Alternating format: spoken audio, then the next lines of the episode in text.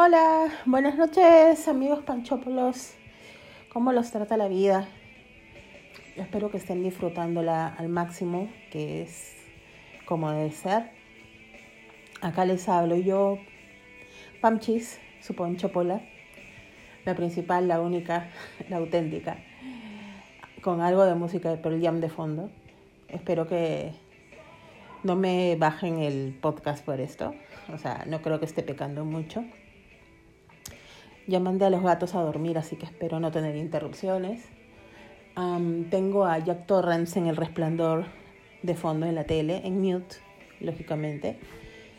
Y nada, eh, aprovechando que este es octubre y este va a ser probablemente un Halloween que va a pasar un poquito desapercibido debido a toda esta circunstancia, a toda esta coyuntura que a más de uno ya tiene aburrido.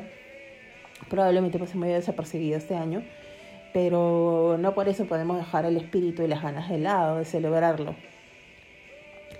Así que por mi parte voy a ofrecerles quizá el primero de uno o dos o tres, o no lo sabemos, eh, programas dedicados al cine de terror, que es eh, lo que es pertinente en esta época, ¿no? Eh, el día de hoy, ¿de qué les quiero hablar?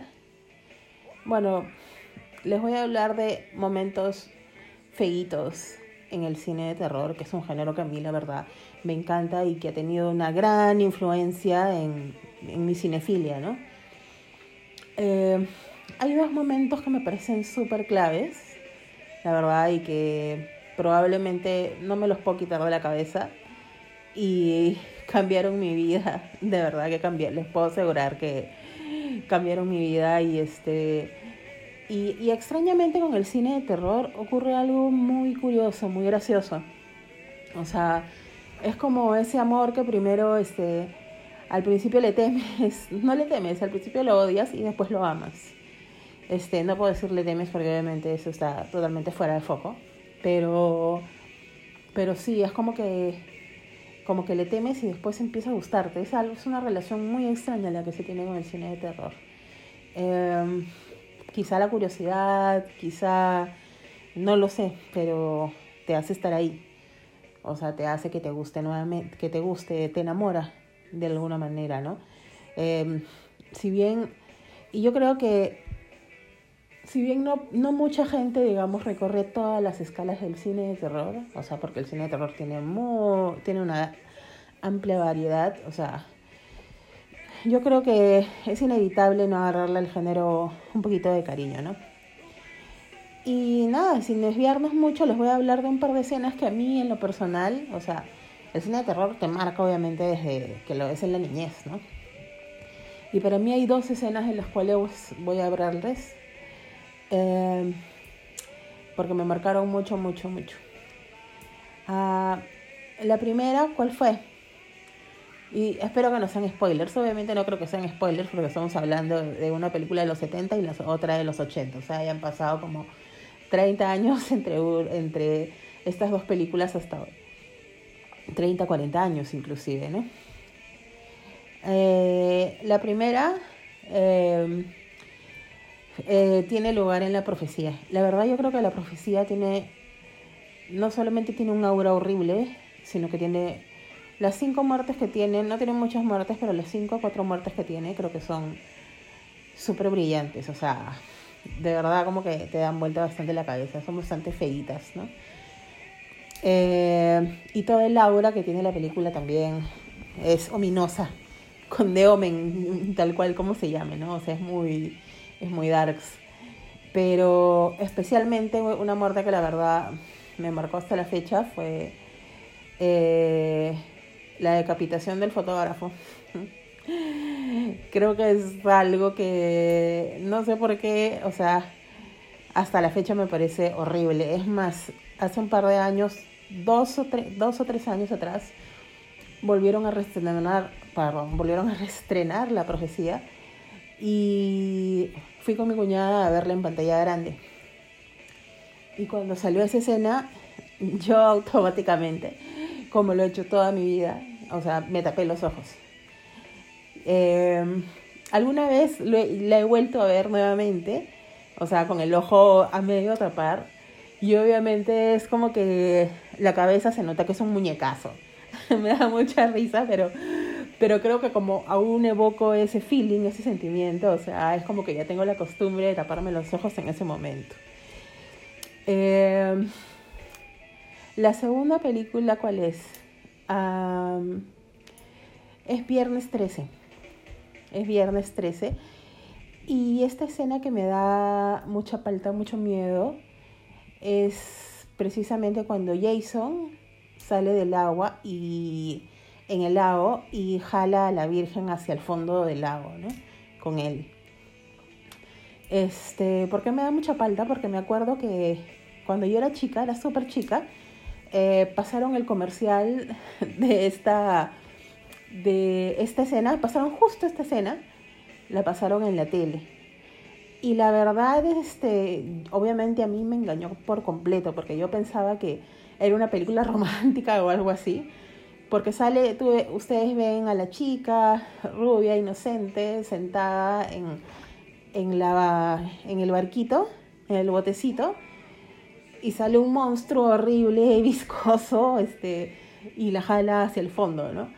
O sea, me acuerdo clarito que cuando yo vi esa escena me quedé traumada, creo que no vi televisión un mes. Este, es más, en ese momento este, me escondí detrás de mi papá, con eso les digo todo, o sea, me dio mucha palta. Eh, creo que la primera de Viernes 13 me parece bastante simpática, aparte sale Kevin Bacon, eso es un plus, definitivamente. Eh, eh, la verdad le tengo cariño a, la saga porque es como que definió prácticamente toda mi infancia, creo que estuvo ahí. Creo que las secuelas son pésimas, pero son divertidas. Hay que darle cierto, cierta, ¿cómo se llama? Hay que darle cierto cariñito también, hay que reconocerles algo. Son para entretener y mero entretenimiento. Pero al menos esa escena, la verdad, todavía la tengo muy grabada en la mente. Em, de las películas actuales, por ejemplo, eh, Hereditary em, tiene dos momentos que me parecen, sí, súper horribles. Espero, si es que alguien está, no ha visto todavía Hereditary, pueden, este, nada, voy a hacer un mega spoiler acá, así que pueden apagar el podcast si quieren. Eh, pero se los diré, aunque sea en clave, ¿no? El primero, lógicamente, es el de la cabeza. O sea, es horrible, la verdad, ese momento. Y lo de las teclas de piano, ¿no? Lo de los alambres del piano también me parece una escena súper, súper fuerte. Eh, la verdad, si no han visto esta película, de verdad deberían correr a verla porque es lo mejor de los últimos tiempos. O sea, de los últimos probablemente tres años. Sino un poco más, un poco menos. O sea, probablemente sea la mejor película de estos últimos tiempos. Vayan, a, o sea, eh, véanla, está totalmente disponible, no solamente en cable, sino también acá en este, por cualquiera de las plataformas stream. Eh, ¿Qué otra película tiene escenas feas para mí?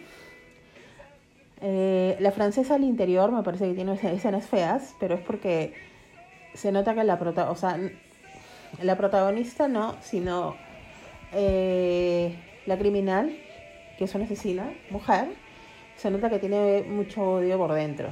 O sea, se nota a cada clavada de cuchillo, este, a cada machetazo que, que la chica tiene mucho odio, porque lo hace con mucha hazaña, con mucha fuerza. Este, eso también como que me parece que, y es bastante, bastante, bastante, bastante perturbadora. Eh, ¿Qué otras escenas podría recordar? A ver. nada. Por el momento creo que solamente recuerdo esas escenas. Eh, si a alguno se le ocurre alguna, me puede escribir por DM y lo publicamos en Panchópolis. ¿Qué les parece? Y nada. Esperen mi próximo episodio. Así que nos vemos muy pronto y que les vaya bien a todos. Cuídense, mucho y las mejores vibras. Y celebren Halloween. Y celebren la vida, que es una sola.